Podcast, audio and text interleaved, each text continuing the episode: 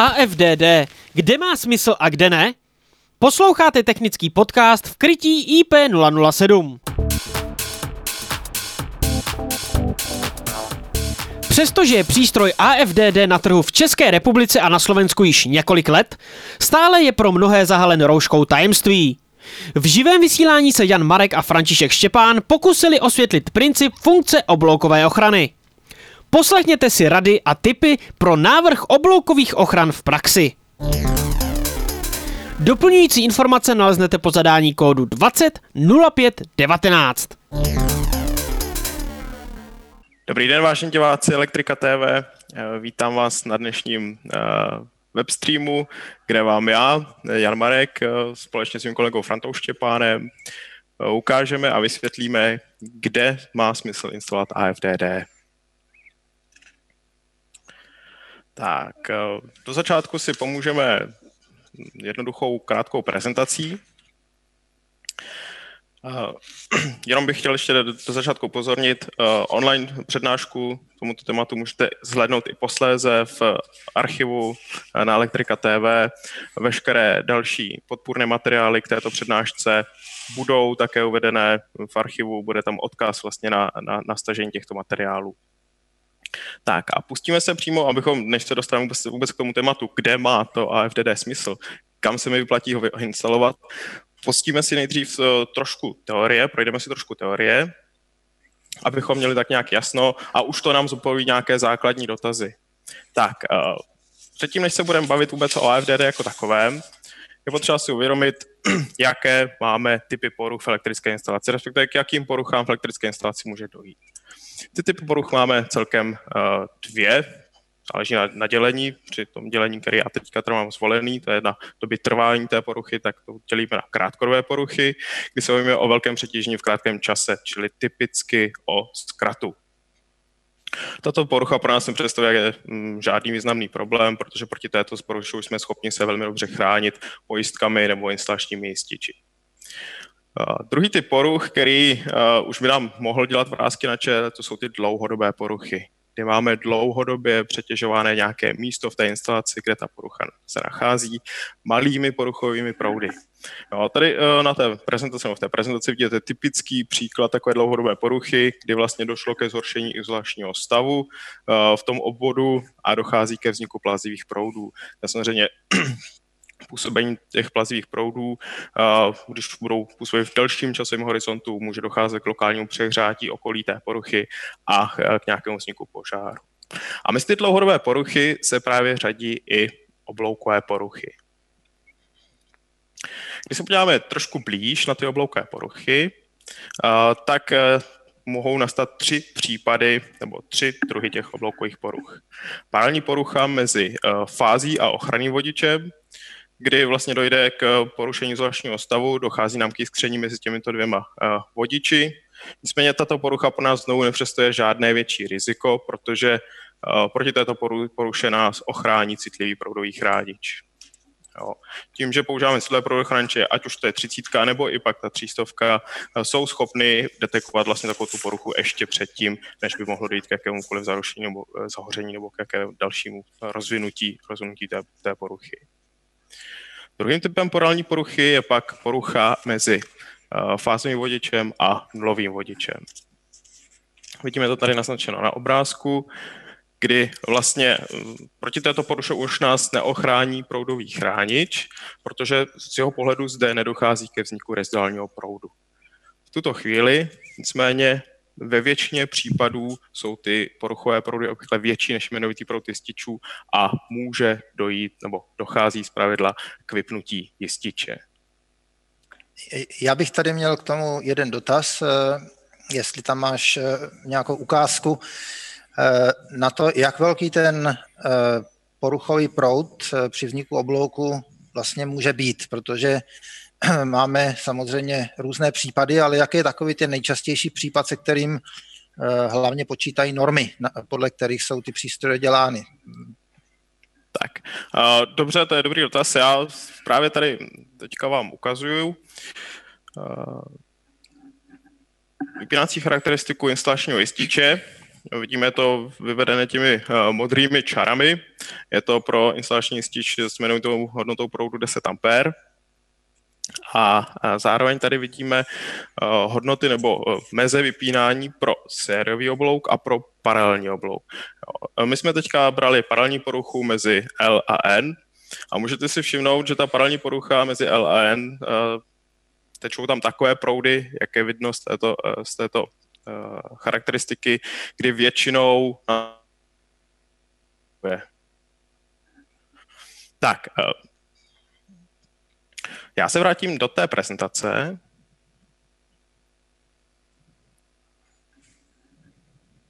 Tak. To, byly uh, paralelní poruchy. Uh, bylo empirickými zjištěními dokázáno, uh, že těchto poruch nastává zhruba do 10% těchto blokových poruch. Mnohem kritičtější jsou sériové poruchy, kdy mám vlastně nějakým způsobem poškozenou poškozený jeden z dvou pracovních vodičů, ať už to je fázový vodič nebo nulový vodič. Bylo zjištěno, že eh, těchto poruch dochází přes 90%. To znamená, to jsou ty poruchy, eh, které nastavují nejčastější, či nejčastěji a před kterými bychom se měli eh, nějakým způsobem lépe chránit. Problém ale u těchto poruch je, že je nedohalý proudový chránič, protože znovu v jeho případě nedochází k vzniku reziduálního proudu, a můžete si všimnout, že ani nevypne jistič. Proč? Protože proud protékající tou poruchou je omezen uh, impedancí zátěže. Jo. Takže z pravidla vždycky v podstatě proud sérovou poruchou je nižší, než je vyvovací proud jističe. V tuhle tu chvíli uh, se můžeme proti takovéto poruše chránit pouze přístroji AFDD. Já bych tady možná ještě eh, k tomu takový trošku historický, taková historická poznámka. Eh, vy, eh, kteří v elektrotechnice už nějaký rok děláte, tak určitě si pamatujete, že před lety, když se zaváděly proudové chrániče, tak my jsme vlastně představovali proudové chrániče jako jediné možné řešení pro ochrany, ochranu před plazivými proudy a následnými požáry. Takže dneska, když se bavíme s těmi elektrikáři, tak říkají, proč jste nám o tom neříkali už tenkrát. No problém je v tom, že před těmi 20, 25 lety eh, tato technika prostě nebyla. Takže eh, berte to, tuhle informaci, co tady vidíte, že v podstatě eh, počet těch případů vzniku požáru přes 90%, to bylo to hluché místo, které vlastně v minulosti nebylo čím nějak zaplnit. Takže berte to prostě jako další další řešení, které prostě přišlo a bylo by dobré se s ním seznámit a prostě to vzít na vědomí a uvidíme, co nám přinesou dny příští. Tak, eh, podíváme se dál do té prezentace. Jaké jsou vlastně příčiny vzniku toho elektrického oblouku? V podstatě ve zkratce se dá říct, že to, jsou, eh, že to je jakékoliv mechanické poškození kabelu nebo jeho izolace. A to poškození už může být ať už eh, hřebíky nebo šrouby, že si do něj natlučíte hřebík, když ho máte vložení ve zdi eh, a tak dál. Docela zásadní vliv na jakost té izolace má UV záření, samozřejmě může dojít k poškození jakými hledavci, domácími mazlíčky, o, taky typicky ty křečci domácí a tak dál. Zmášnuté kabely ve dveřích, v okně, pod nábytkem, tam samozřejmě dochází k mechanickému poškození toho kabelu.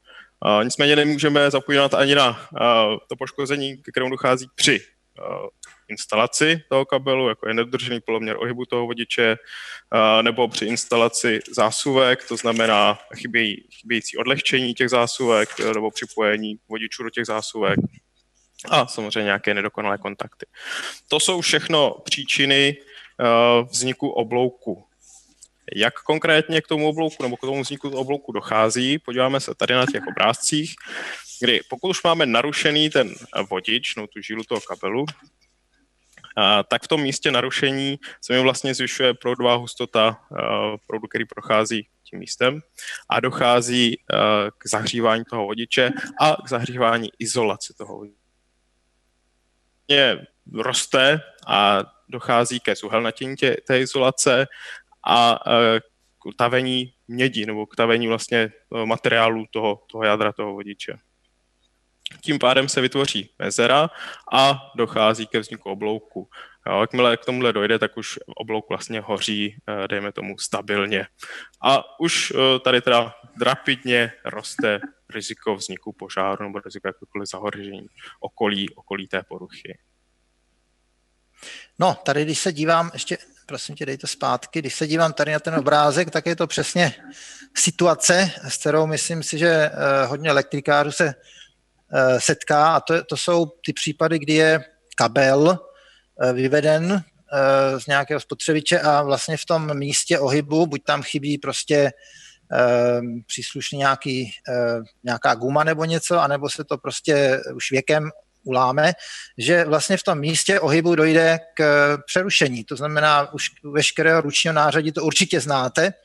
A třeba já, když to takhle vemu, když jsme začínali s, tě, s těmi AFDD před časem, tak mě bylo líto, že jsem vyhodil asi před pěti lety naší rychlovarnou konvici doma, eh, kdy úplně jak v přímém přenosu jsme měli to, že jsme zapnuli rychlovarnou konvici a tam v tom ohybu jsme měli krásný ohňostroj, ale ne, že by to trvalo eh, pět vteřin, to bylo třeba půl minuty, tam docházelo k sršení, takže to byl přesně ten případ sériové poruchy, kdy nedojde k tomu, že to vypadne, ale eh, je to, je to prostě porucha, která když je skrytá někde, eh, tak na ní prostě nepřijdete, takže to jenom, že shodou, shodou náhod jsem viděl přímo to, co běžně nastává eh, v přímém přenosu. Tak a jak vlastně AFDD rozpoznává ty obloukové poruchy? Eh, je dobré se podívat na průběh toho proudu eh, v tom bodu, protože AFDD v podstatě sleduje průběh napětí a průběh proudu v tom bodu a vyhodnocuje vyšší harmonické, které se vyskytují a které jsou vlastně průvodním jevem toho oblouku, které je v té instalaci.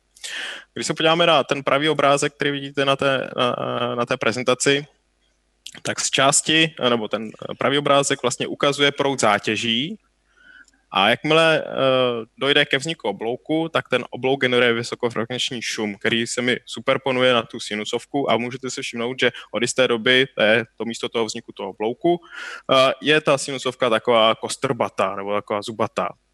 A to právě ukazuje to, že už v tom oblouku je teda ten poruchový oblouk, nebo v tom oboru je poruchový oblouk a vytváří právě tyhle ty zuby. A AFDD sleduje tohleto chování, sleduje ten vysokofrekvenční šum. Zároveň sleduje i chování toho proudu v okolí nuly. Protože v okolí té nuly okolí nuly napětí, eh, dochází ke zhasnutí toho oblouku a pak znovu zapálení. A to nám udělá v té sinusovce takový schod. Takže FDD sleduje ten vysoké frekvence, tyhle ty schody, uh, sleduje i průběh napětí, protože samozřejmě to napětí pak je zdeformované, to vidíme na tom levém obrázku, kdy tou fialovou barou je uh, vlastně zobrazen průběh napětí v obvodu, který je zatížen tou, tím poruchovým obloukem a e, všechny tyto vstupy vyhodnocuje a na základě nich e, dochází vlastně k rozhodování tím AFDD, zda je v tom e, oboru oblouk a pokud se v tom oboru ten oblouk nachází, zda je to poruchový oblouk, který má to AFDD vypnout, nebo zda je to oblouk způsobený nějakým spotřebičem, typicky třeba komutátorový motor a podobně. Tak, čili jak vlastně AFDD funguje, nebo co to teda AFDD je, Můžeme říct, že to je spínací přístroj, ehm, v našem případě třeba eh, pro dýchání s pro ochranou, který mu je přidán eh, modul s elektrickými obvody, které monitorují charakter toho odebíraného proudu. Jo. Takže eh, ve výsledku máme spínací přístroj, oba dva pracovní vodiče vedou tím spínacím přístrojem a dochází elektronickými obvody vyhodnocování průběhu napětí a proudu procházejících tím přístrojem.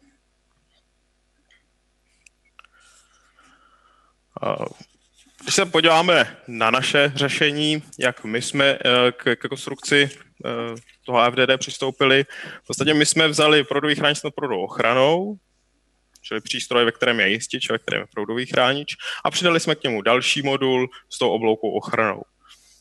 Čili u nás vznikl přístroj, kde máme všechny funkce v jednom zařízení. Jistič, proudový chránič, oblouková ochrana. Tím, že to je všechno v jednom přístroji, máme jistotu toho, že nedochází třeba v průběhu manipulace nebo instalace k nějakému špatnému připojení a tak dál. A co bych rád ještě podotknul, že tenhle ten náš přístroj je schopen vyhodnocovat oblouky na pracovních proudech už nad 700 mA. Tady těch 700 mA, tím, to je myšlená jaká hodnota? U toho paralelně oblouku nebo u sériového oblouku? To je hodnota u toho sériového oblouku. Jo, když se bavíme o, o těchto těch, o těch prahu, prahu citlivosti, tak se bavíme o tom sériovém oblouku v tomto případě.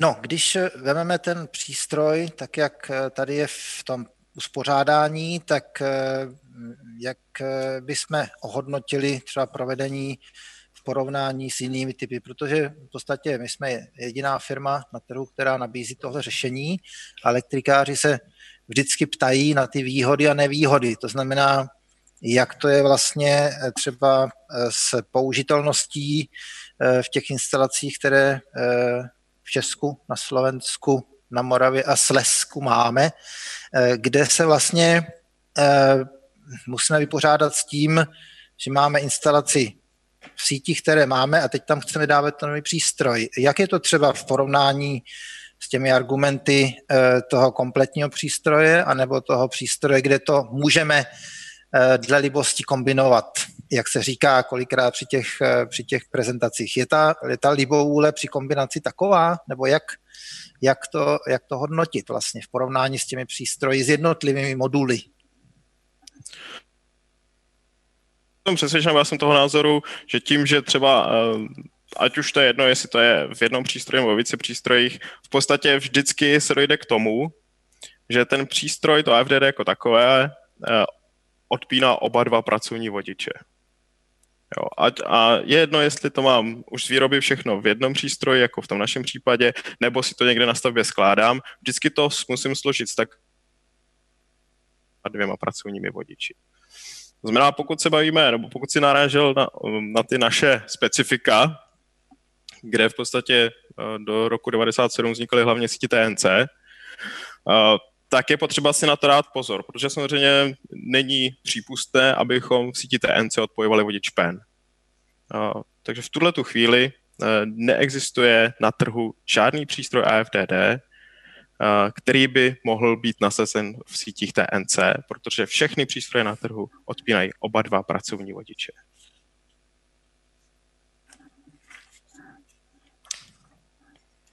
Dobře. Tak. A už se dostáváme k tomu meritu věci. Řekli jsme si něco málo teda k té teorii, aby, aby bylo jasno v podstatě, jak funguje AFDD, jakým způsobem dochází k vyhodnocování toho, toho rizika nebo toho poruchového blouku. A nyní se podíváme teda, kde má to AFDD smysl a kde naopak to AFDD smysl nemá. Myslím si, že se sluší začít s tím, co nám říkají normy. Teďka vidíte v prezentaci takovou citaci z normy ČSN 33 2042, konkrétně ze změny Z1 této normy. Máme tady určitě diváky ze Slovenska, tam bych jenom upozornil, že to, co říká naše ČSN, vlastně obdoba toho, co říká STN, Jo, nenajde se tam rozdíl a jestli tak minimální spíš ve slovičkaření než v, ve vyznění, ve vyznění toho článku nebo toho doporučení. A tahle ta norma nám doporučuje používat uh, AFDD v následujících koncových oborech. V objektech s ložnicemi nemusí se jednat vyloženě o nějaké penziony nebo hotely, ale eh, myslí se tím třeba i váš rodinný dům, kde máte třeba ložnici, dětský pokoj a tak dále. Takže v těchto objektech. Pak v místech s rizikem požáru vzhledem k pozace zpracovávaných nebo skladových materiálů, to znamená nějaké stodoly, eh, sklady hořlavých materiálů a tak dále. V místech s hořelými stavebními materiály, takže třeba dřevostavby, nebo uh, v místech s nebezpečím šíření ohně, výškové budovy a v místech s ohrožením nenahraditelných bohatství. To znamená muzea, galerie, zámky. To jsou všechno případy, kdy je normou doporučeno zvážit použití přístroje AFDD na uh, koncové obvody. Zároveň my uh, ještě k tomu přicházíme s takovým dovědkem, uh, že je rozumné zvážit, zda uh, by nebylo dobré použít AFDD i v následujících případech, nebo obecně v případech, kde by případná evakuace toho, toho objektu trvala delší dobu, to znamená pečovatelské domy, materské školky no a takovéhle veřejné instituce, kde se združuje větší počet lidí, nebo združuje větší počet lidí a, a samozřejmě v případě jakékoliv zavření může pak docházet k nějakému chaosu a k horší, horší evakuaci těchto lidí. Možná tady bych jenom uh, zmínil takovou věc, když jsme uh, to použití AFDD probírali s hasiči, uh, tak uh, v podstatě oni sami vždycky byli proto, aby se tyhle ty nové přístroje začaly používat co nejvíc a vlastně mají proto vlastní argumenty. A jeden z nich je tady v tom případě zmíněné evakuace osob a tak dále. Eh, oni říkají jednu věc, že v případě, kdy dojde k požáru, třeba řekněme v domově důchodců nebo v nějakém penzionu, tak průměrná doba na rozšíření toho nebo na roz, rozvinutí toho požáru je asi 4 minuty. To znamená, tam je ten problém, i když to třeba je ve formě doporučení, tak je, je pravda, že e, i e, když to je jen doporučení, tak Eh, ta eh, ochrana předtím, než vznikne ten požár, je na místě a tam už, eh, řekněme, v těle těch objektech není pak moc času na zbyt a každá minuta už je drahá. Takže to je taky důvod, proč ty podmínky byly vlastně takhle stanovený a uvidíme, jak, řekněme, bude v blízké budoucnosti ta, ta přijatelnost téhle techniky větší, než je do posud. Tak. A já bych ještě tady to doplnil, protože e, ta norma je napsána tak, jak je. Říká nám, že to je doporučené v následujících objektech, ale samozřejmě v tuto chvíli dochází k obrovským diskuzím. K diskuzím typu, jestli to dám na všechny obory, e, tak prostě potřebuji o dost větší rozvaděče, podraží se mi to a tak dále. Proto e, je dobrý ještě zvážit následující věci při volbě těch oborů, které budu chránit AFDD. Za prvý, uh, uvědomit si, že ten přístroj má určitou citlivost. Uh, to znamená, v našem případě je to 700 mA. To znamená, dokáže rozpoznávat poruchové oblouky na pracovní produkt 700 mA a víc. Uh, výrobková norma dokonce uvádí, že přístroje by to měly být schopné rozpoznat až na proudu 2,5 A a víc. To znamená, z toho nám už vychází, že dobře, máme to doporučeno do těch, do těch oborů nebo do těch uh, míst, které jsou uvedené v normě, ale zároveň nemá smysl to dávat na ty obvody, kde nikdy nedosáhnu tak, takhle vysokého nebo takhle velkého pracovního proudu. Eh, možná tady v tom případě, eh, já si nejsem úplně jistý, jestli je jasný, když se bavíme těch 700 mAh, ukázat, jak jsme takový ten obrázek z toho guidu, Eh, s těma křivkama, tak na té samé stránce nahoře eh, tam byly, myslím, nějaké tabulky, eh, kde bychom to mohli ukázat. Tak. Takže tak, to je ono, to je ono. To znamená, jestli bys mohl okomentovat, prosím tě, tady, tady ty hodnoty třeba 2,5 ampéru a podívat se dolů na ten obrázek, aby bylo zřejmé, když se teda bavíme o tom, kdy to nemá smysl dávat prostě z principu věcí, aby bylo taky jasný, jak je ten přístroj z hlediska norem konstruován, to znamená, na co vůbec musí být schopen reagovat a na co už ne. Takže mm. jestli byste mohl komentovat. Tak já vůbec začnu tou tabulkou. V tabulce vlastně v tom levém slouci vidíte testovací proud, na kterém se vyskytuje poruchový oblouk a k tomu koresponduje uh, doba vypnutí nebo doba, do které to AFDD musí takovýto uh, proud s poruchovým obloukem vypnout. A takže ku příkladu pro 2,5 ampéry ten jistič musí, nebo ten AFDD musí vypnout do jedné sekundy. Eh, když bude oborem protékat pracovní proud 40 A a na něm vznikne eh, poruchový oblouk, tak eh, AFDD na, takovou, na takovýto proud musí zareagovat do 12 setin sekundy. A to samozřejmě vidíme na tomto obrázku. Ta závislost, kterou jsme si teďka viděli v té tabulce, je v podstatě tady graficky vyvedena do té vypínací charakteristiky toho jističe. A je potřeba si uvědomit, že eh, ta zelená charakteristika, která mi udává vypínání při servé poruše, tak se furt jedná o vypínání, když na tom proudu eh, nebo když v tom oboru se vyskytne poruchový oblouk. Jo, ne při jeho standardní činnosti, ale když dojde k výskytu poruchového oblouku. Děkuji a tady akorát bych možná ještě, já, teď možná je dobrá doba, nebo dobrý okamžik na to zmínit, když tady máme ty obrázky před sebou, ještě kdybys prosím tě šel na tu tabulku nahoru, tak tadyhle to je totiž jedna z věcí, kterou možná můžeme teďka použít ještě, než se dostaneme potom k, dotazu, proto, k dotazům, protože tam je několik dotazů, který se, dá, který se dají zodpovědět i s pomocí tyhle tabulky, kdy vidíme, že vypínací časy toho AFDD mají relativně dlouhý doby. Když se tady podíváme, oni musí vypínat třeba půl vteřiny, jednu vteřinu, 0,25. To znamená, že tam se počítá s tím, že ten přístroj musí nějakou dobu ten eh, problém detekovat, vyhodnotit a až teprve poté, co to vyhodnotí jako nenáhodný jiskření, třeba vypínače nebo něco takového, tak teprve potom dojde k vypnutí. Takže to je ten největší problém asi u těch AFDD, nežádoucí vypnutí. A tady myslím si, je taková hezká tabulka, která se dá použít na to, eh, kdy eh, máme dotazy prostě o nežádoucím vypnutí, tak eh, proto tady ty poměrně dlouhé časy jsou, aby se eliminovaly i ty náhodný jednorázový jiskření, které v podstatě nejsou nebezpečný z hlediska oblouku. Jo, v tom máš pravdu, to je častý dotaz, eh, jak třeba jestli ADD bude reagovat eh, a vybaví při eh, sepnutí vypínače, který zajiskří, nebo i třeba při vytahování vidlice nebo zastrkání vidlice do zástrčky od spotřebiče. To, to je ono, to je jo. přesně ono. Takže přesně tohle je ta tabulka, kde je vidět, že takovýhle to rychlý, rychlý vlastně oblouky, který vlastně rychle zaniknou, ignoruje. úplně ignoruje. Hmm. Jo, on potřebuje několik průběhů té sinusovky, eh, na kterých sleduje vlastně to chování toho oblouku, než eh, na to případně zareaguje.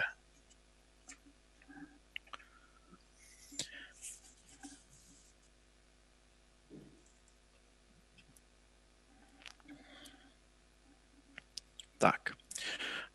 to znamená, to jsme prošli tu citlivost toho přístroje. dále je vhodný se zamyslet, nad tím, že je dobré to dát na ty uh, spotřebiče, uh, které se používají přes noc. Protože nejvíce umrtí v případě požáru nedochází přes den, ale přes noc, když ty obyvatelé toho domu spí. Jo? To znamená, spí, uh, nadýchají se už s plodinami z případného hoření a pak teda dojde k nějakým umrtím. Přibližně 70% umrtí k umrtí dochází ve spánku.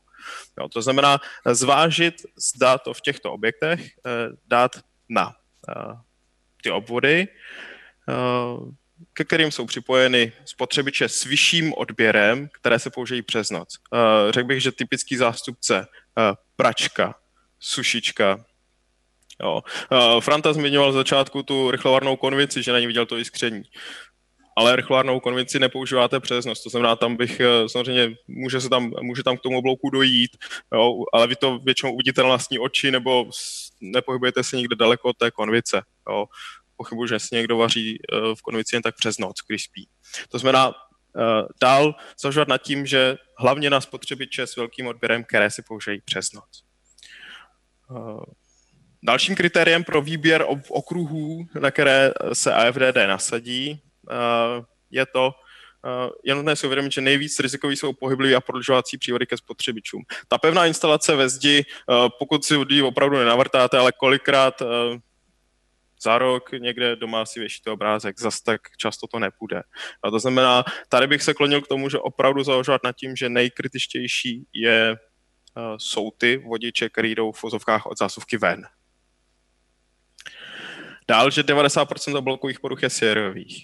Jenom 10% je uh, paralelních a ukázali jsme si už před chvílí, že proti těm jsme schopni se relativně dobře chránit. Je tam sice určitá míra nejistoty v případě uh, toho paralelního oblouku mezi fází a nulovým vodičem, nicméně řekl bych, že to je zanedbatelné riziko. Opravdu nejhorší nebo nejvíc uh, nás trápí ty sériové poruchy.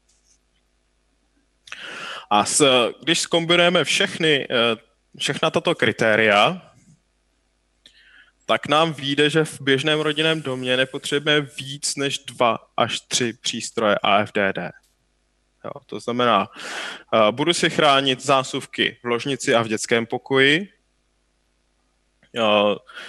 Ty si budu chránit i přesto, že třeba uh, kolikrát můžete namítnout, že tam nedosáhnete toho pracovního proudu víc jak eh, těch 700 mA nebo 2, 2 A. Dobře, ale pro ně to jsou kritické objekty, kde i tak já zainvestuju a dám tam to AFDD. Jo, pro všechny případy. A kde to má určitě smysl, technická místnost, kde se teda nachází opravdu ty spotřebiče, které, které eh, fungují přes noc. To znamená pračka, sušička,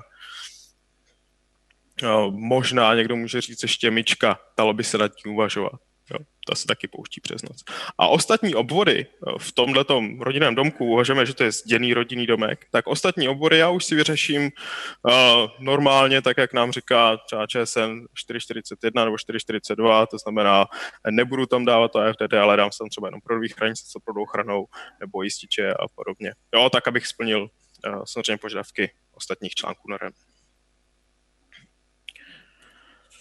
Tak, uh, nicméně je potřeba pamatovat na jednu věc. Použití přístroje AFDD jako takového uh, vás uh, nezbavuje povinnosti používat jiné ochranné opatření uvedených v ostatních článcích normy, ať už to je 33 2042 nebo i 33 2041. Když to přeložím, pokud vám 441 říká, že máte na ten a ten obvod použít proudový chránič, tak eh, na ten eh, obvod použijete proudový chránič, i když jste na něm použili, použili přístroj AFDD. V našem případě, pokud použijete náš přístroj, eh, tak si nad tímhle vůbec nemusíte lámat, lámat hlavu tím, že my máme všechno v jednom. To znamená jistič, chránič, oblouková ochrana, všechno v jednom. To znamená, tyto podmínky máte automaticky splněny. Jo, a nemusíte nad tím nějakým způsobem laborovat. Tak, Dobře, takže teď eh, bychom přešli do té druhé části. Já si myslím, že pro elektrikáře možná skoro zajímavější, eh, kde máme eh, některé dotazy, které se nám sešly a vzhledem k tomu, že těch dotazů jako, nebo ty dotazy jsou si kolikrát hodně podobné, tak tady Honza to připravil už víceméně jako takovou, eh, takový návod, eh, kdy je to, někdy to jsou otázky, které přišly od konkrét, konkrétních eh, posluchačů od vás a někdy to jsou prostě věci, které jsou stejné z více, z více míst, takže je, je to víceméně takový, taková přehlídka nejčastějších případů.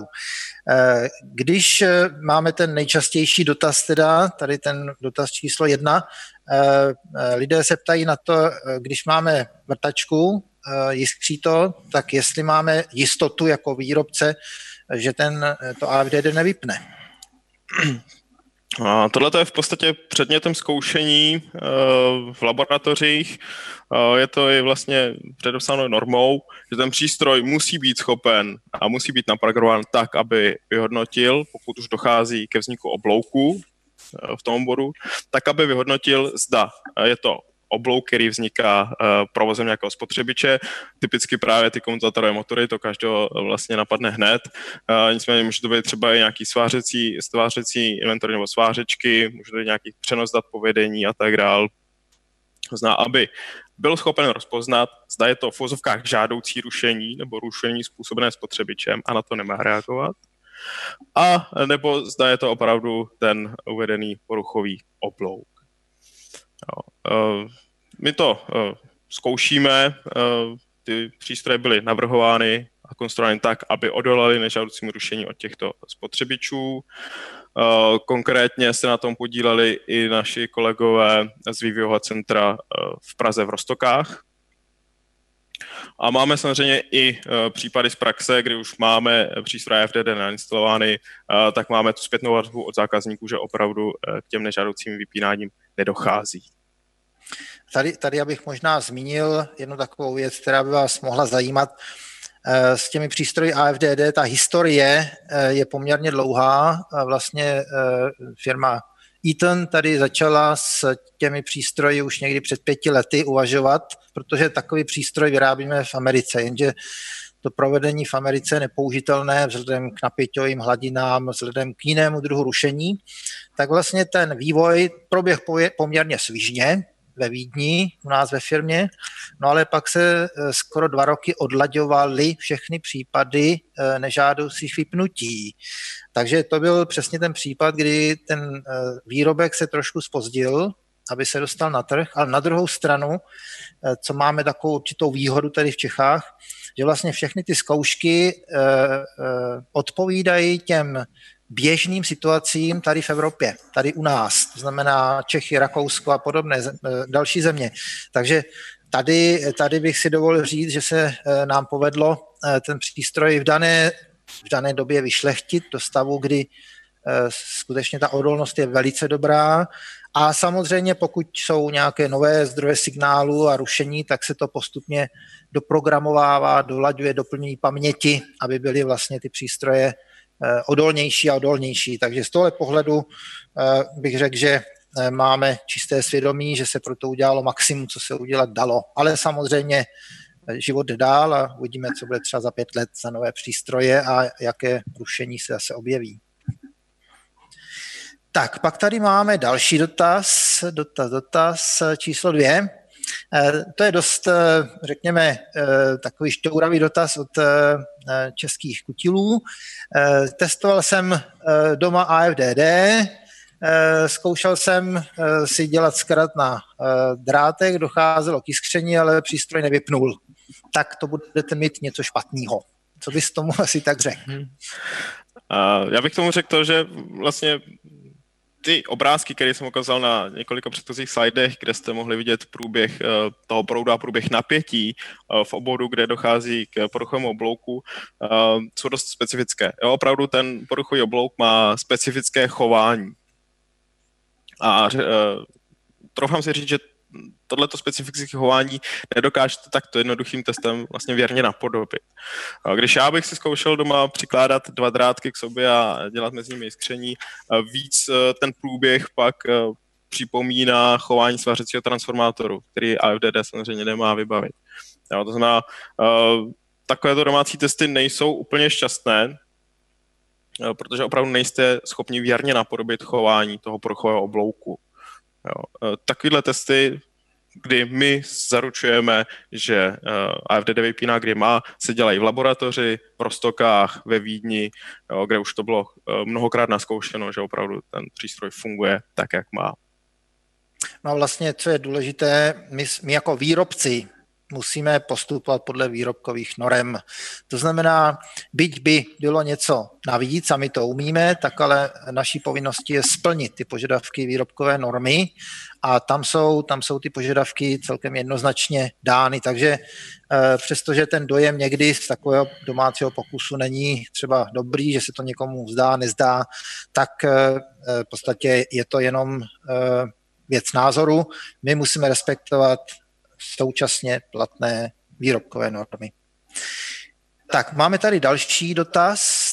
Eh, mohu použít jeden přístroj na začátek instalace eh, a zase tady eh, jsou dost časté dotazy, jak je to vlastně s třífázovými AFDD a nebo jak, jak je to v případě, kdybych použil tři jednofázové přístroje na třífázový obvod. Uh, tak uh, já to vemu možná trošku od prostředka. Uh, existuje třífázové provedení, v současné době neexistuje třífázové provedení, protože na něj neexistuje ani výrobková norma. Jo. Myslím, že to je v přípravě, nicméně ještě, ještě teda není.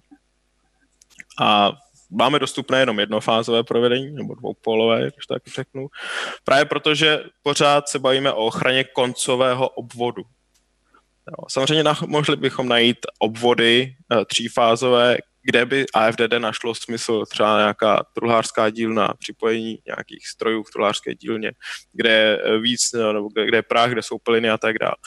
Jo. Nicméně i tak, vraťme se, chráníme se v koncových obvodech, uh, převážná většina, kde já se budu chtít chránit, nebo obecně, kde se zákazník chce chránit, jsou jednofázové obvody.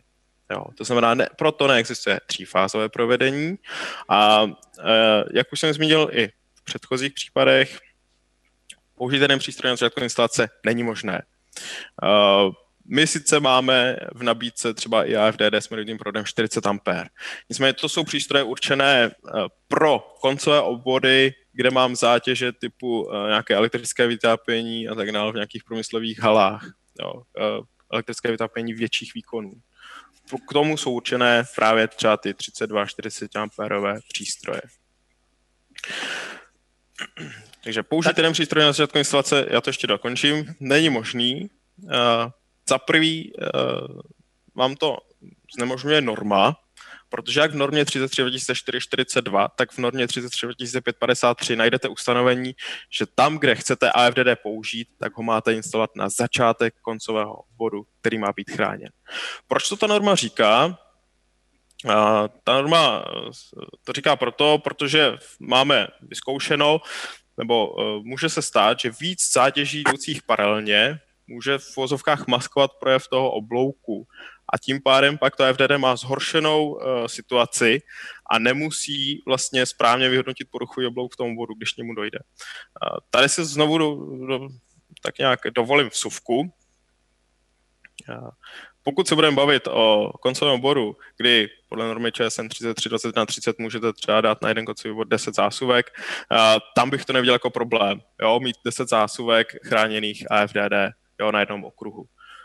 problém může nastat, když bych teoreticky dal jedno AFDD na celý objekt, tak je větší pravděpodobnost, že mě půjde najednou víc zátěží, který právě dělají vysokofrekvenční rušení, který může maskovat projevy toho bloku. To znamená, eh, můžeme v současné chvíli jet eh, mikrovná trouba, eh, vrtačka, pak já nevím, třeba vysávač a tak dále. Jo. Když to mám na jednom okruhu, tak samozřejmě to riziko, že mi za, v jednu chvíli půjde takovéhle ty přístroje, je menší.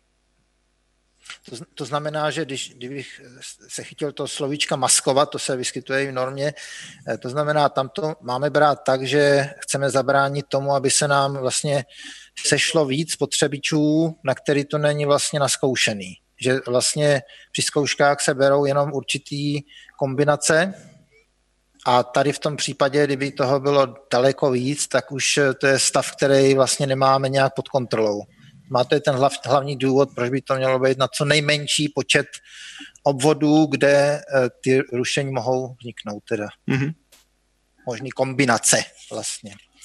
Dobře, co tam máme dál? E, otázka číslo čtyři. Hodí se AFDD do starších instalací a tady to bude trošičku asi taková diskuze s elektrikáři. Hodí nebo nehodí? A na to už jsme vlastně narazili v průběhu té teoretické části, že obecně se dá říct, že hodí, protože starší instalace jsou víc náchylné na vznik poruchových oblouků. A problém je ale ten, eh, že my žijeme v Česku, po případě na Slovensku a prakticky... Na, na Moravě a Slesku. Česko zahrnuje Čechy, Moravě a Slezsko. Eh, ale samozřejmě máš pravdu eh, kde samozřejmě máme takový pohrobek eh, ještě z minulých dob. Eh, všechny sítě jsou u nás TNC, jenom bych řekl zlomek sítí v TT eh, na Jižní Moravě. To znamená, v těchto sítích přístroje FDD nelze použít. Jo. Pokud bych ho já chtěl i tak nasadit, tak je to zralé na rekonstrukci aspoň té části instalace, kterou, kterou chci mít chráněnou tím přístrojem FDD, tak, aby už byla podle nových platných norem a měl, tam, měl bych tam vodič. Takže v podstatě zkrátka to tež, jako když bych tam chtěl dát kombinovaný chránič, tak nad tím už se dneska nikdo nepozastavuje, ale každý se pozastavuje nad tím, co to je za novinku, která neumí vyřešit TNC sítě, tak je to přesně to samé, ten chránič tam prostě je a musíme tomu nějak vyhovět. Jo, další otázka. Má zapojení AFDD nějaká specifika? To znamená, na co si musí dát elektrikář pozor, aby ten přístroj neodpálil dřív, než ho uvede do provozu? No, uh, specifika to má. Uh, taky už jsme na to trošku narazili, nebo ty jsi na to narazil, když jsi mluvil o těch přístrojích uh, FUE specifika tím, že u nás vlastně v našich končinách, kde vlastně každý objekt nebo každý rodinný dům nemá svůj vlastní transformátor a tak dál, může se stát, že v, by mohlo dojít k příchodu rušení do přístroje ze sítě a pak on by nemusel správně reagovat. Proto je přístroj takzvaně směrově citlivý. Takže ano, při zapojování má své specifika a je nutno dodržet předepsaný e, směr připojení.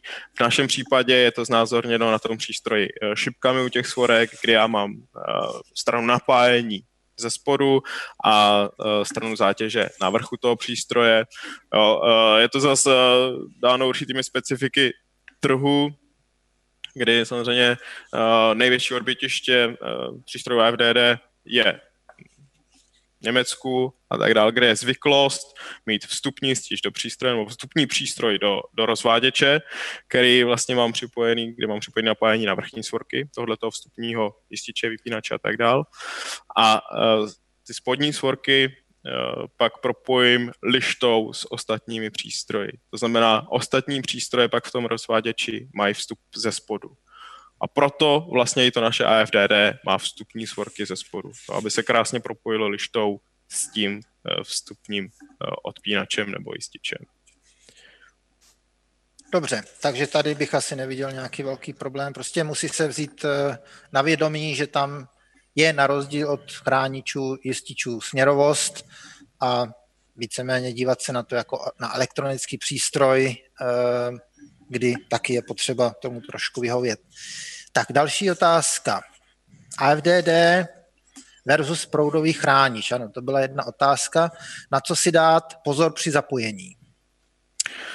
Uh, v podstatě přístroj se zapoje standardně jako ostatní instalační přístroje, když pominu teda tu směrovost ale tím, že naše FDD má v sobě už proudový chránič eh, vestavěný, je potřeba pamatovat na dodržení selektivity mezi proudovým chráničem v tom AFDD a případným vstupním chráničem eh, někde na začátku toho objektu. Jo, to znamená, pokud já eh, mám třeba jeden centrální chránič, třeba proti požáru, a za ním chci přiřadit několik přístrojů AFDD, musím dodržet dvě základní podmínky, abych dodržel selektivní chování těch chráničů. První podmínka, podmínka časové selektivity, kdy ten vstupní chránič nebo ten předřazený chránič musí být selektivní a ty přiřazené chrániče, ať už to jsou třeba v přístrojích AFDD nebo i pro dvě chrániče s pro ochranou pro jednotlivé body, musí být buď bez poždění nebo typy G. A zároveň musím dodržet druhou podmínku, podmínku proudové selektivity, kdy uh, vstupní přístroj musí mít třikrát nebo trojnásobek eh, jmenujete horizontálního proudu těch uh, přiřazených chráničů. Jo, to znamená, když mám uh, přiřazený chrániče třístovky, uh, teda třicítky, omlouvám se třicítky, tak uh, ten přiřazený může být minimálně stovka. Dobře, já myslím, že by to asi stačilo, protože tady se na to můžeme dívat jako na normální kombinovaný proudový chránič, takže to AFDD tam je víceméně jako takový taková třešnička na dortu. Tak, další dotaz tam máme. Existuje na AFDD propojovací lišta? To je docela častý dotaz. Mm, propojovací lišta existuje, respektive máme takzvaný univerzální, univerzální propojovací systém ZV. Uh, skládá se z jednotlivých uhelníků, které si umístí do svorek. Uh, jsou různé uhelníky pro fázi 1 pro N a pak pro fázi 2 a 3. A ty uhelníky pak já spojuju vlastně uh, šínami. No, možná tady bych tomu řekl pár poznámek. Tady ten, tady ten systém v Čechách moc neznáme. Nicméně, když se podíváme trošičku za hranice, tak tam v rozvaděčích najdeme tenhle ten systém velice často a důvod je ten, že tenhle ten systém je v podstatě univerzální na to, že si můžeme tu svorku zapojit kdekoliv chceme, že nemusíme něco vyštípávat, vyřezávat. Je pravda, na jedné straně je to dražší než ten běžný eh, propojovací systém, jako známe, ale na druhou stranu, vzhledem k těm cenám práce a variability, tak ten systém je velice, velice používaný, protože nám umožňuje v podstatě mít standardní řešení pro všechny přístroje, které jsou pro to určeny a máme tam garanci eh, těch, všech těch parametrů a eh, je to ve výsledku pro montážní firmu eh, to řešení nejlepší. I když na pořízení je to dražší, na montáž a variabilitu je to ve výsledku daleko nejjednodušší. Tak, pak tady máme další dotaz. Jak poznám důvod vypnutí AFDD? Jak bys to popsal? Máme tady hodně obrázků, tak nějakým způsobem to ozřejmit od začátku do konce. A jak poznám důvod vypnutí, ke každému AFDD samozřejmě je přibalen i návod k použití. Samozřejmě všichni víme, co se s těma návodama stane. První, co, že se vybalí přístroj a návod i s krabičkou letí do koše. Uh, nicméně ten návod se dá stáhnout i u nás na stránkách, nebo je taková příručka pro to, jak postupovat při vyhodnocování vzniku omlouků a vypínání AFDD. Pro ty z vás, kteří byste opravdu to měli zájem, tak pod videem bude odkaz uh, pro stažení materiálu, mezi kterými vlá právě i tato příručka. A jak teda poznám důvod pro vypnutí, to je docela validní otázka, protože tím, že tenhle ten jistič združuje jak funkci jističe, tak, nebo tenhle ten přístroj združuje jak funkci jističe, tak pro ochraniče, tak obloukové ochrany, a, tak těch důvodů pro vypnutí může být uh, docela dost. Takže první co, uh, já si musím všimnout, uh, když přijdu k přístroji, který je vypnutý, zda uh, mechanický terčích, který je mezi páčkami, zda má bílou barvu nebo modrou barvu. Pokud má bílou barvu, tak došlo buď k vypnutí jističem nebo ručně. Pokud má modrou barvu, došlo k vypnutí buď chráničem nebo modulem oblokové ochrany. A abych já teďka byl schopen rozpoznat, jestli to byl chránič nebo oblouková ochrana, já sepnu přístroj a pozoruju LED diodu na tom přístroji. Pokud při sepnutí uh, svítí LED dioda zeleně, je to pro ně signál, že vypnul proudový chránič. Pokud začne blikat uh, žlutě, tak je to pro mě uh, signál, že zafungovala oblouková ochrana. A pokud záleží na počtu bliknutí, na počtu těch žlutých bliknutí, abych byl schopen rozpoznat, jestli vypla uh, sériová porucha, nebo jestli vyplo z důvodu sériové poruchy, nebo jestli vyplo z důvodu sériové poruchy, která se navíc zvyšovala, nebo to ale mohl být třeba i uh, nějaký snívač. Zdá to byla paralelní porucha, přehřátí, přepětí, jo, nebo, nebo jiná, uh, jiný problém. Tady k tomu bych ještě doplnil, že ty naše přístroje jsou vybaveny takovou užitečnou funkcí, že vy jste schopni si na přístroji vyvolat poslední příčinu. Jak to udělám? Já vypnu přístroj, stisknu a držím test tlačítko, zapnu přístroj a přístroj mi signalizuje poslední zaznamenanou obloukou poruchu. Nebo respektive poslední zaznamené vypnutí modulem AFDD. A tady bych poprosil režii o video. My jsme se totiž ještě před, před tím dnešním vystoupením jsme narychlo zkusili udělat takový pokus a natočit náš prezentační kufr, jak vlastně funguje v něm ten přístroj FDD. Říkám, jedná se o takové předběžný, předběžný video. Tady vidíte, jak vlastně v tom kufru teďka chceme testovat zda na tu poruchu zareaguje jistič, takže máme v sérii s jističem máme jiskřiště a vidíte, že opravdu dochází k jiskření a jistič samozřejmě drží, eh, ten nemá, nemá vlastně šanci na takovou poruchu někde zareagovat. Tak a teďka přepneme na AFDD, vznikla porucha, AFDD i hned vypíná a teďka vidíte vlastně, jak signalizuje po zapnutí, že došlo k obloukové poruše. Jo, vidíme na té LED diodě, že tam bliká oranžově, to znamená, říká mi, že došlo k vypnutí z důvodu obloukové poruchy. Já myslím, že eh, pro tu názornost, když to nebylo eh, profesionální jak z Hollywoodu, tak eh, v rámci toho, co potřebujeme, to bylo úplně, úplně dostačující, aby jsme věděli, co s tím případně můžeme dělat, když už se k tomu někdy v tom rozvaděči dostaneme. Takže jako vždy zachovat chladnou hlavu a podívat se po, po návodu, protože ten návod je udělaný tak, aby byl i pro analfabety minimum textu a maximum obrázků. Tak, další, obra, další dotaz je, jaká je životnost elektroniky v přístroji? O, to je docela častý dotaz. V podstatě se dá říct, že životnost přístroje AFDD je srovnatelná s životností ostatních, přístrojů, ostatních zvláštních přístrojů, takže ať už se bavíme o jističích nebo o proudových chráničích. Jo. To je samozřejmě i zaručeno tím, že přístroj má v sobě vlastní ochranu proti přepětí a přehřátí. To znamená, kdyby mělo dojít k nějakému tepelnému, nadměrnému tepelnému namáhání toho přístroje, tak se radši vypne. To samé i s přepětím. A tady bych jenom rád doplnil, že používání vlastně elektronických oborů v, ve výkonových přístrojích uh, není žádnou novinkou. A ty to můžeš, Frantovi, potvrdit, že uh, setkáváme se dnes a denně s výkonovými jističi, s elektronickými spouštěmi, kde teda jsou samozřejmě uh, elektronické obory a za tu dobu používání těchto těch jističů já nevím ani o jednom případu, kdy vlastně by došlo bezpečnostní funkce toho přístroje vlivem nefukující elektroniky. No, nevím, nevím taky o případu.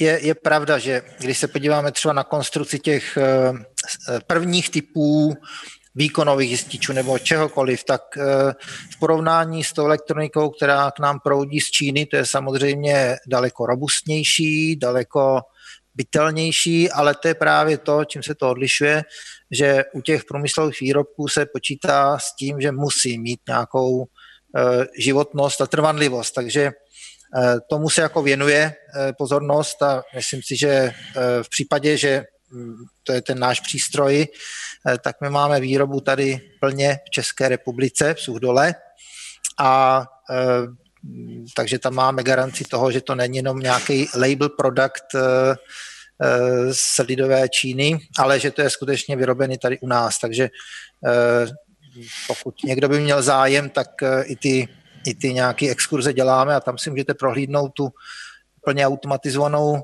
robotizovanou linku na výrobu elektronických prvků, eh, takže eh, sice se to nejeví zvenku, eh, firma Eaton je braná jako výrobce rozvaděčů a tlustoproudých věcí, ale máme i vlastní oddělení výroby elektroniky přímo v Sudole. Tak máme tady ještě další dotaz, už jsme skoro u konce. Eh, když už ten přístroj, který mám v rozhleděči, jak poznám, že je funkční, že už, eh, že už neumřel? Um, každé FDD provádí v určitých pravidelných intervalech takzvaný self-test, neboli uh, sebekontrolu. Uh, v případě našeho přístroje je to každých 24 hodin. To znamená, každých 24 hodin se automaticky elektronika v přístroji otestuje a pokud eh, test dopadne v pořádku, nic se neděje, přístroj dál, eh, v vozovkách sedí v rozvaděči a eh, dělá to, co má. Pokud ale by mohlo, pokud by došlo k nějakému problému a elektronika vyhodnotila, že je něco špatně, že je vadná, tak dojde k vypnutí toho přístroje. A při znovu zapnutí vám ten přístroj právě vysignalizuje jinou poruchu nebo poruchu toho přístroje jako takového. Tady bych jenom rád doplnil, eh, když teda je potřeba si uvědomit, když je vadný přístroj AFDD, tak vám bude každých 24 hodin padat, protože každých 24 hodin si provádí ten self-test. Eh, když tohle řeknu většinou na školení, eh, najednou se půlka lidí začne chytat za hlavy a bude řekl, no to je strašný, jo, to, to je úplně strašný, to, to vůbec není přípustný. Já bych řekl, že právě naopak. Když už já se rozhodnu někam to AFDD dát, dávám ho tam s určitým úmyslem a očekávám od něj 100% funkci. A jakmile on tu funkci ztratí, je v mém vlastním zájmu eh, co nejrychleji to FDD vyměnit, co nejrychleji eh, vlastně obnovit i tu funkci oblokové ochrany. A tohleto chování mě k tomu právě donutí. Jo? Eh, další věc je ta, kolikrát, a věřím, že i vám se to stalo, se dá vidět, že otevřete rozváděč a v něm jsou třeba přepěťovky varistorový, kde ty moduly už na sobě mají terčík, že jsou vadný. Ale sedí tam, neřeknou vám to a takhle tam ty vadný varistory jsou x let a, díky na, a nepřijdete, dokud do toho rozváděče vlastně nevlezete. Jo, takže ten přístroj vám úmyslně o sobě dává vědět, že něco není v pořádku. Je ve vašem zájmu co nejrychleji vyměnit, abyste znovu měli ochranu i před těmi oblouky, kterou jste teda chtěli, proto jste si ho nainstalovali. V já myslím, že to je dobrá informace. Eh, minimálně, minimálně víme, že ten přístroj eh, se sám o sebe dovede postarat. A s tím souvisí i poslední otázka, poměrně dost častá od revizáků, jak se AFDD reviduje, jak se zkouší. No, v podstatě revizní technik by měl při revizi postupovat, jako kdyby revidoval prodový chránič. To znamená, k dispozici je testovací tlačítko, to znamená vyzkoušet funkci testovacího tlačítka, to, že chránič vybavuje, změřit ty meze, kdy má samozřejmě chránič zafungovat a dá se říct, že revize je hotová, protože revizní technik nemá šanci vlastně otestovat tu funkci oblokové ochrany. Jo, tady se musíme spolehnout na to, že my jsme to v testovali a takže přístroj se sám testuje. Nicméně, co je potřeba ještě říct, tím, že v přístroji jsou elektronické obvody, je potřeba před měřením jakýmkoliv napětím vyšším než je jmenovitý eh, napětí toho přístroje, ten přístroj odpojit. No, to znamená, když uh, měřím izolační stav instalace, potřebuji ten přístroj odpojit, abych vlastně tu elektriku, elektroniku neodpálil. A tady jenom si taky ne, ne, neodpustím poznámku, kolikrát tohle způsobuje chytání se za hlavu a vyskakování půl metru do vzduchu. Nicméně e, není to zdaleka jediný přístroj, ke kterému takhle musíte přistupovat. Jo, před revizí samozřejmě je potřeba i odpojit přepěťové ochrany, protože by vám zkreslili uh, dané měření a tak dále. Jo, to znamená, ve výsledku si, uvidí, si uvědomíme, že i to odpojování těchto těch přístrojů už v podstatě není nic nového. Já si myslím, že to je asi, asi dobrá tečka na závěr. Eh, pokud eh, to vezmeme na vědomí, tak já myslím, že další dotazy, které budou přicházet a byly by trošku mimo, těch, mimo rámec toho, co jsme tady říkali, tak by bylo dobré o nich vědět, abychom se na ně mohli podívat a eh, měli vlastně dostatek, dostatek informací pro naše zákazníky. Hmm. No, eh, můžeme se ještě podívat, zda nám nějaké dotazy nepřišly na sledo v průběhu, eh, v průběhu našeho povídání. Jo. Já si to otevřu. A, a asi nás dílím tu obrazovku i s tím slidem. Mm-hmm. No, to bude, to bude úplně, tajnýho, tak... to bude úplně nejlepší. tak.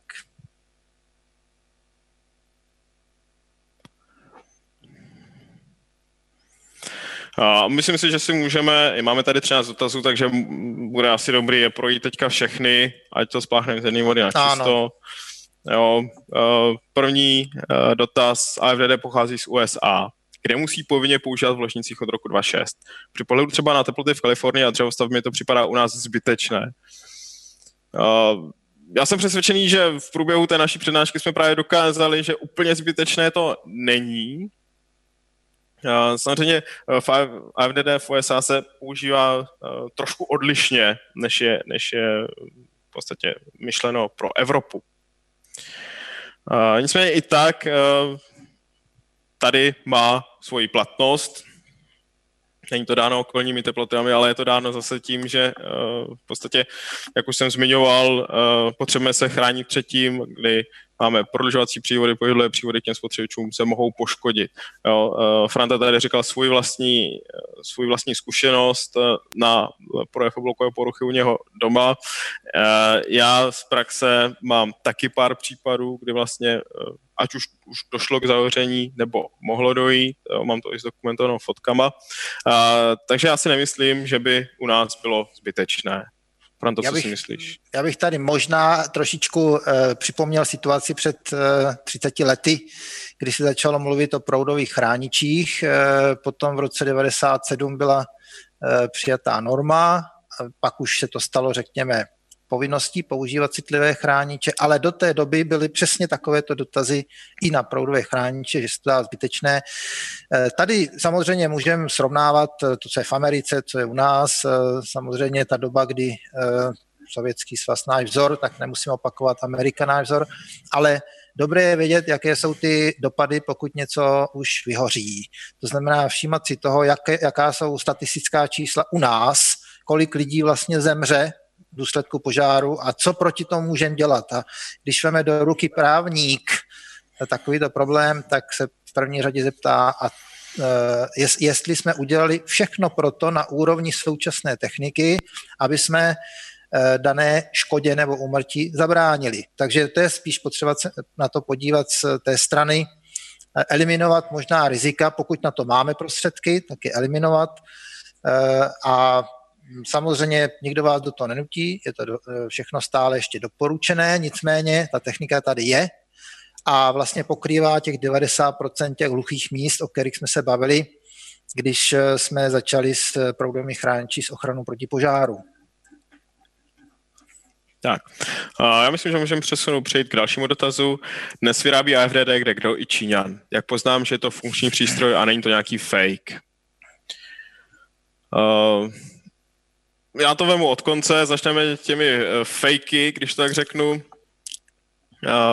v minulosti jsme řešili, v minulosti jsme řešili, uh, dejme tomu, nějaký dovoz přístrojů labelovaných z Číny, ale to je tak si myslím 20 do 25 let zpátky. Dneska se takováhle situace řeší maximálně někde v Africe. To znamená, v dnešní době si můžete být jistí, že když koupíte Eaton, opravdu je to Eaton a není to uh, žádná přelabelovaná Čína, jo, když se bavíme o trhu v Čechách a na Slovensku. Tím jsem si poměrně jistý. Uh, a na to bych navázal právě, jak poznám, že funguje, opravdu tady se musíte spolehnout na to, co vám garantuje výrobce, čili používat AFDD od uh, prověřených spolehlivých výrobců. Uh, samozřejmě nejsme jediný, kdo AFDD vyrábí a nabízí. Těch výrobců je tady víc, uh, i renomovaných, tak se, což na nás zaměřit se vlastně na ten, řekl bych, že já bych se osobně eh, rozhodoval maximálně mezi třema, čtyřma značkama, které jsou aktuálně na trhu. Samozřejmě mezi nimi je i ten. Jo. Uh, pokud byste měli nějaký další, dejme tomu, problémy nebo nechtěl AFDD používat nebo si ho nějakým způsobem potřeba vyzkoušet. V současnosti není žádný revizní přístroj nebo není možnost jakkoliv uh, AFDD oskoušet, že funguje. No, je to dáno tím, že ten oblok opravdu se musí simulovat specifickým způsobem. I my, co jsme vám ukazovali to video s tím kufrem, a tak je to furt, to bereme tak jako po domácku vyrobený z křiště. Já nevím, Franto, jestli ty bys to nějak ještě do, doplnil. No, je, je pravda, když se eh, podíváte do uh, těch uh, zkušeben, který dělají ty zkoušky na těch HVDD, jak velice obtížný je udělat ten uh, oblouk, tak, aby se to dalo definovat uh, jako ten oblouk sériový třeba a dělat to takhle pomocí nějakých takových přípravků. My můžeme být víceméně rádi, že to takhle funguje vůbec, protože normálně není zas tak jednoduchý ten oblouk opakovaně eh, na vyžádání, v podstatě na, na přání udělat. Takže eh, ta situace vlastně i v těch zkušebnách, eh, to je věc pro zkušený lidi, pro lidi trénovaný, kteří vědí přesně, co se chce a pak i ty výsledky tomu mohou odpovídat. Tak tady máme, koukám, další dotaz. Mám mít obavy připojit na AFDD eh, obvody z IT, někde náhodou zajiskří a spadne server. Takže eh, co bychom s tím asi mohli udělat s tím dotazem? A tam záleží vůbec nad tou motivací, proč bych eh, to na tyto obvody v podstatě dával. Jo, pokud se jedná vyloženě o serverovnu někde v kancelářích, protože pochybuju, že někdo má vlastní server u sebe doma. Eh, dobře, viděl jsem Nasku, ale vlastní server eh, těžko. Eh, tam bych si dokázal představit i, že tam, tam bych to AFDD jako nedával, protože tam podle mě není potřeba. Jo, sice servery jdou 24 hodin denně, ale nejsem tam přes noc, já tam nespím kolikrát. Jo. To znamená, tam si dokážu představit, že tyhle ty obory já bych AFDD nechránil. Kdybych se i přesto rozhodl tyto obory chránit, přístrojem AFDD, eh, je potřeba to vyzkoušet. Jo, protože eh, i tyhle ty serverové věci nebo ty IT věci z principu svědčenosti nějaký rušení vytváří. Já bych ani tak nebal toho, že tam někde zajiskří nějaká, eh, nějaká při vytahování vidlice nebo něco takového, to už jsme si řekli, že to na to vliv nemá na to vypnutí nebo na to vybavení. tak spíš to ale vyzkoušet z toho pohledu, zda ty IT přístroje nebo ty IT spotřebiče mi negenerují takové rušení, eh, že by mohlo docházet k neživotnímu vybavení z tohoto případu. Jo. Takže opravdu začít u té motivace, proč bych já to na tyhle ty obory dával. Jo. Podle mě to na tyhle ty obory třeba nemá úplný smysl. Franto, co ty si myslíš? No, víceméně já bych, já bych eh, řekl to též. Eh, tady to je zrovna dotaz, kdy máme snahu něco vylepšit, ale na druhou stranu vlastně jdeme proti tomu. Jestli tam budu mít eh, třeba nějakou UPS, že dneska všechno je zálohovaný pro server, samozřejmě UPS, tak už jenom to, že budu zapojovat UPS a za to budu spát nějaký ochranný přístroj, který tam nemá co dělat, tím si jenom koleduji o to, že ta UPS v podstatě bude odstavená tímhletím přístrojem, to znamená zruším si ten princip. Otázka taky vůbec je, proč v těle těch případech bychom tam třeba to AFDD dávat měli, jaké je tam vůbec riziko eh, ze vzniku požáru. Samozřejmě doporučujeme dávat, kde to jde, ale kde, kde eh, převažují ty vážení, jestli to tam má vůbec co dělat.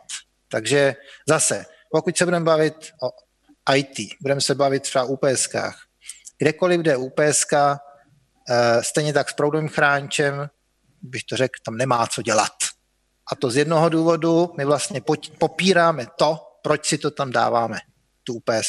Takže tady je to spíš na zvážení, ale, ale e, zvažte vždycky rizika, e, co se může stát, když. To je vždycky taková poslední otázka, kterou se elektrikář má položit, co se může stát a odpovědět si kvalifikovaně, co se skutečně může stát a nekomplikovat e, situaci víc, než je třeba.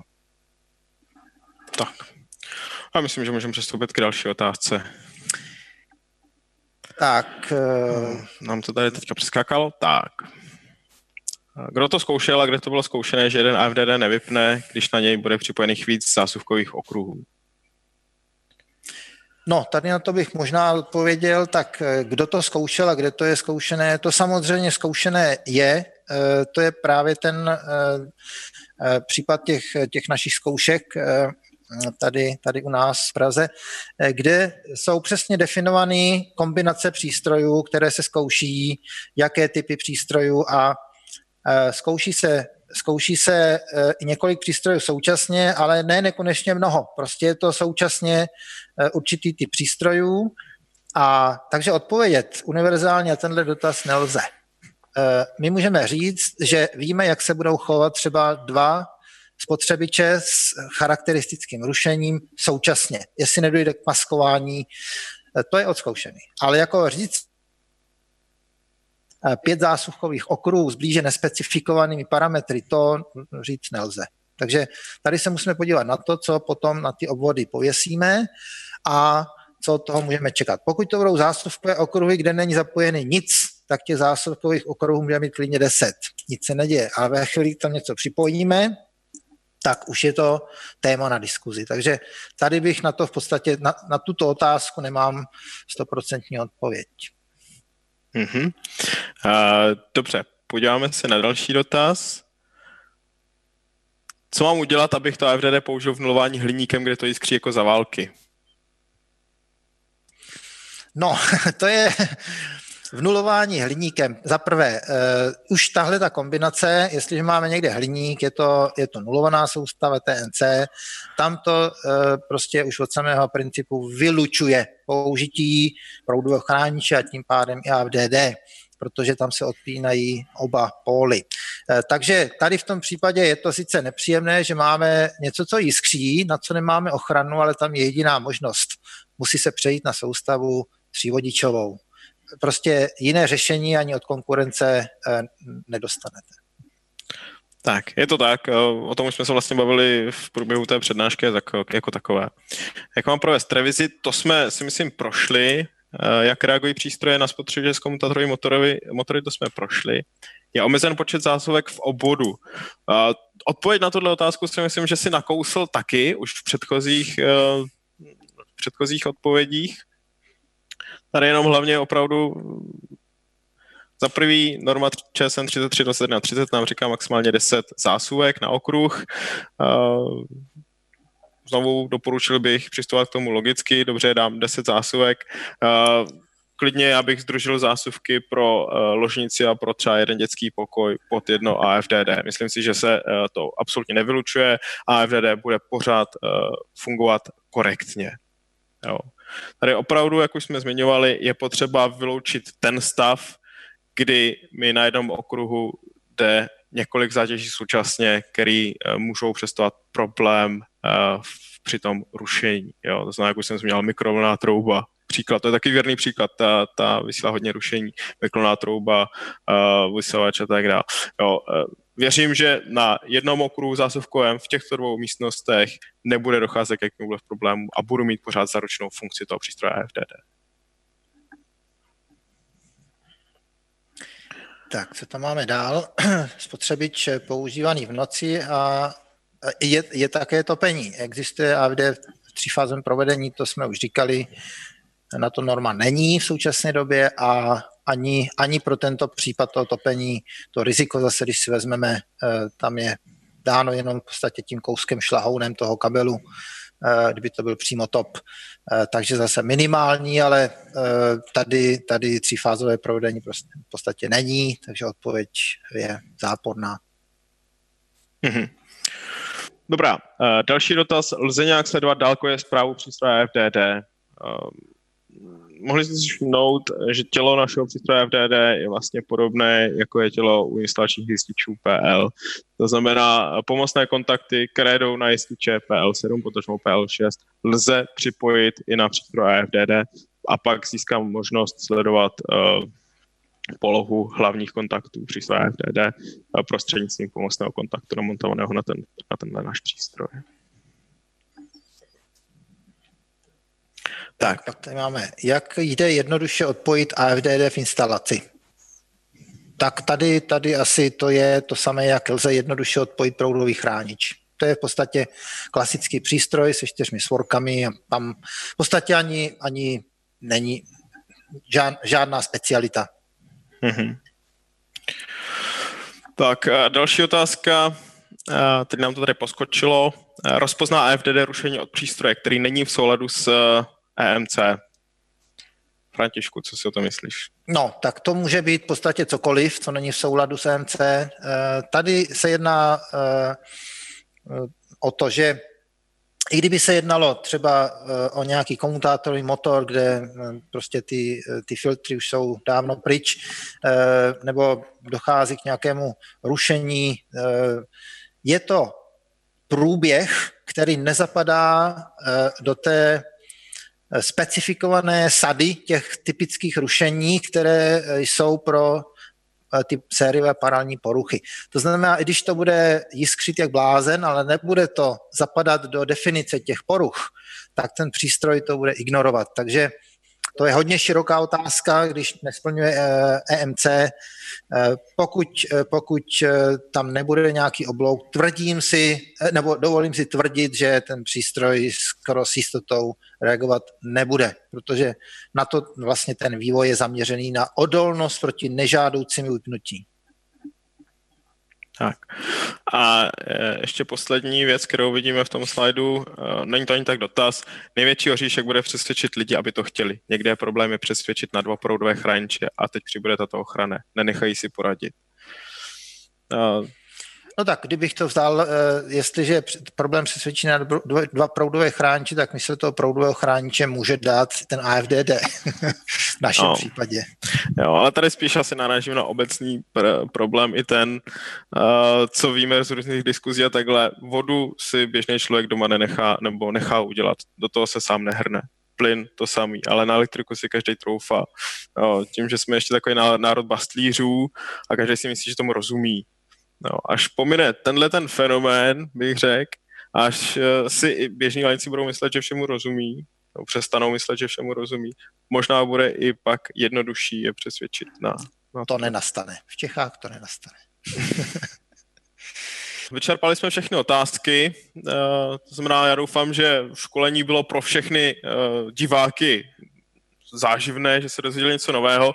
Kdyby byly dotazy i později, posléze, můžete je posílat přímo na technickou podporu uh, i ten technika uh, a budou zodpovězeny e-mailem. Uh, nicméně všechny materiály, které jste dneska viděli, plus nějaké další materiály, bude možné stáhnout pak z archivu s tímto videem, kde bude odkaz na stránku ke stažení těchto materiálů. Takže my vám děkujeme za pozornost, nebo já za sebe vám děkuji za pozornost. Děkujeme, že jste strávili dneš, dnešek nebo hodinu a půl s námi a budeme se na vás my dva opět těšit i zítra na přednášku prodej chráničů, kterou vás hlavně pak povede Franta Štěpán.